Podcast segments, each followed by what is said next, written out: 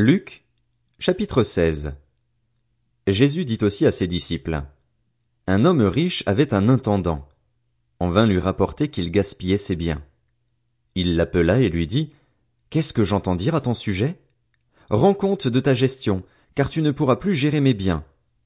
L'intendant se dit en lui-même, Que vais-je faire, puisque mon maître m'enlève la gestion de ses biens? Travailler la terre? Je n'en ai pas la force. Mendier? J'en ai honte. Je sais ce que je ferai pour qu'il y ait des gens qui m'accueillent chez eux quand je serai renvoyé de mon emploi. Il fit venir chacun des débiteurs de son maître et dit au premier. Combien dois-tu à mon maître? Je dois cent tonneaux d'huile d'olive, répondit-il.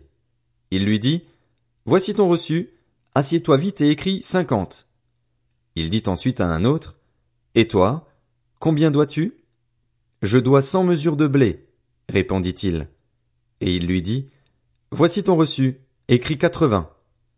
Le maître fit l'éloge de l'intendant malhonnête à cause de l'habileté dont il avait fait preuve. En effet, les enfants de ce monde sont plus habiles vis-à-vis de leur génération que ne le sont les enfants de la lumière. Et moi, je vous dis, faites-vous des amis avec les richesses injustes, afin qu'ils vous accueillent dans les habitations éternelles lorsqu'elles viendront à vous manquer. Celui qui est fidèle dans les petites choses l'est aussi dans les grandes, et celui qui est malhonnête dans les petites choses l'est aussi dans les grandes. Si donc vous n'avez pas été fidèle dans les richesses injustes, qui vous confiera les biens véritables? Et si vous n'avez pas été fidèle dans ce qui est à autrui, qui vous donnera ce qui est à vous? Aucun serviteur ne peut servir deux maîtres, car ou il détestera le premier et aimera le second, ou il s'attachera au premier et méprisera le second. Vous ne pouvez pas servir Dieu et l'argent. En entendant tout cela, les pharisiens qui aimaient l'argent se moquaient de lui.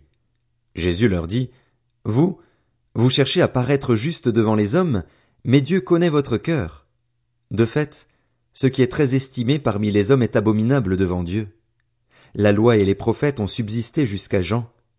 Depuis lors, la bonne nouvelle du royaume de Dieu est annoncée et chacun cherche avec force à y entrer. Le ciel et la terre disparaîtront plus facilement que ne tombera un seul trait de l'être de la loi. Tout homme qui renvoie sa femme et en épouse une autre commet un adultère, et tout homme qui épouse une femme divorcée de son mari commet un adultère.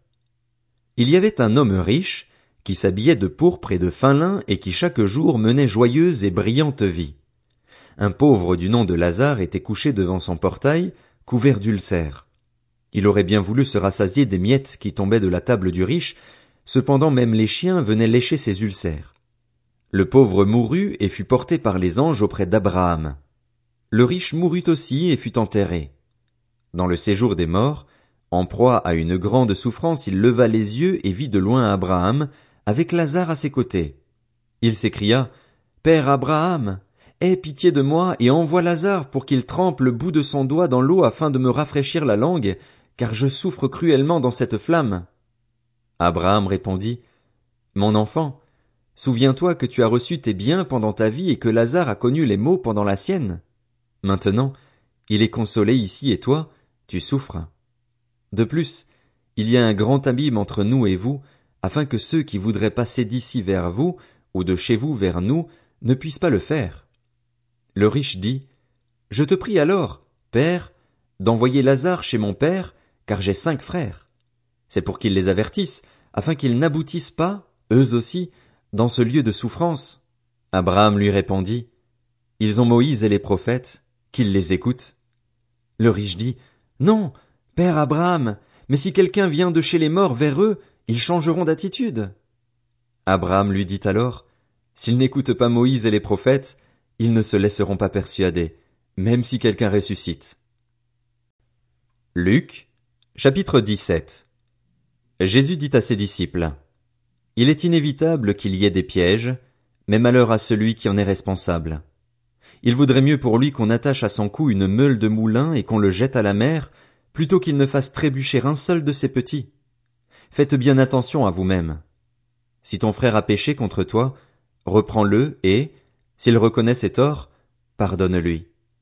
S'il a péché contre toi sept fois dans une journée et que sept fois dans la journée il revienne vers toi et dise J'ai eu tort, tu lui pardonneras. Les apôtres dirent au Seigneur, Augmente notre foi. Le Seigneur dit, Si vous aviez de la foi comme une graine de moutarde, vous diriez à ce mûrier, Déracine-toi et va te planter dans la mer, et il vous obéirait. Si l'un de vous a un esclave qui laboure ou garde les troupeaux, lui dira-t-il, à son retour des champs, Viens tout de suite te mettre à table.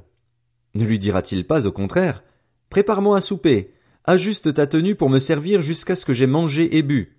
Après cela, toi, tu mangeras et tu boiras.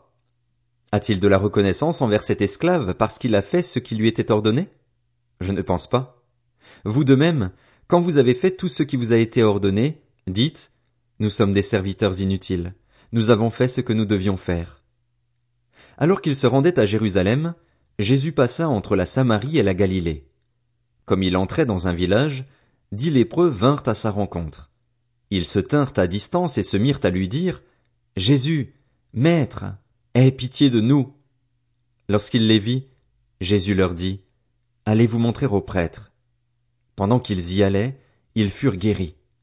L'un d'eux, se voyant guéri, revint sur ses pas en rendant gloire à Dieu à haute voix. Il tomba le visage contre terre aux pieds de Jésus et le remercia. C'était un Samaritain. Jésus prit la parole et dit, Les dix n'ont-ils pas été guéris? Et les neuf autres, où sont-ils?